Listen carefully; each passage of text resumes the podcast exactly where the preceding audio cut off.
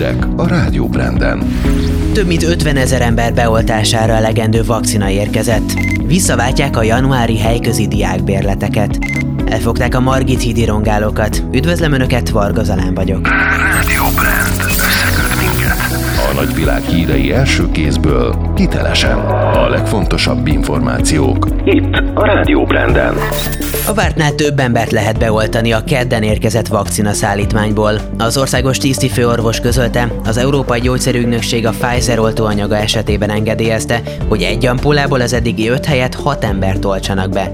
Így az új szállítmányból a korábban jelzett 39 ezer ember helyett több mint 47 ezer kaphatja meg az oltást. Müller Cecília hozzátette, megérkezett a Moderna oltóanyag első szállítmánya is, ebből 3600 embert lehet beoltani. Újabb csoportos gyors tesztelés lesz a hétvégén. Az ingyenes szűrésre többek között a gyermekvédelemben dolgozók, házi segítségnyújtást végző szociális dolgozók, családsegítők, falugondnokok és a hajléktalan ellátásban dolgozók jelentkezhetnek. A szűrésről minden információ megtalálható a koronavírus.gov.hu oldalon. Magyarországon az előző napon csak nem 700-al emelkedett a koronavírus fertőzöttek száma és elhunyt 128 beteg. Az aktív fertőzöttek száma 124 ezer alá csökkent, kórházban jelenleg 5000-en vannak.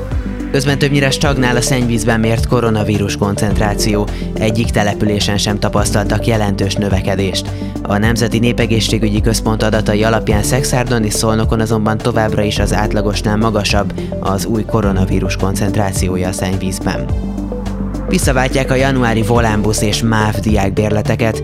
Azok, akik a járványhelyzet miatti korlátozások meghosszabbítása előtt megvették a januári bérletet, kezelési költség nélkül visszaváltják azt, legkésőbb jövő hétfőig. Az interneten vett jogosultságok árát a bankszámlákra utalják vissza. A kormány a múlt héten döntött arról, hogy a középiskolákban és a felsőoktatási intézményekben február 1 marad az online oktatás. Hatalmas káoszt okozna, ha idén elmaradnának az érettségi vizsgák, jelentette ki a köznevelésért felelős államtitkár. Maruzsa Zoltán az operatív törzs tájékoztatóján hangsúlyozta, tavaly már bebizonyosodott, hogy a vizsgákat a fokozott járványügyi óvintézkedések mellett biztonságosan meg lehet tartani.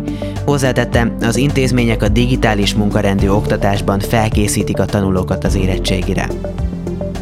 Több mint fél milliárd forintos beruházással 500 munkahelyet véd meg a helyneken a 125 éves Soproni sörgyárban, jelentette be Szijjártó Péter.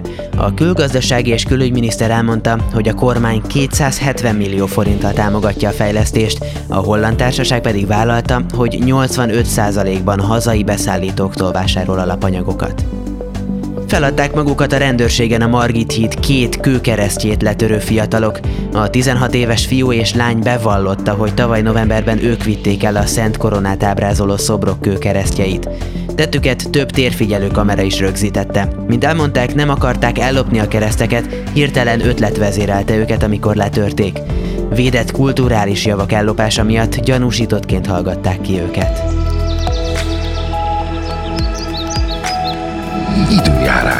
Szerdán délelőtt keleten még havazhat, majd fokozatosan mindenütt kitisztul az idő. Napközben felhő átvonulásokra, sok napsütésre számíthatunk, eszortan hózáporokkal. Az északnyugati szél sok felé megerősödik, helyenként akár viharossá is fokozódhat. A hőmérséklet csúcsértéke hajnalban 0, mínusz 5, napközben 1 és 5 fok körül alakul.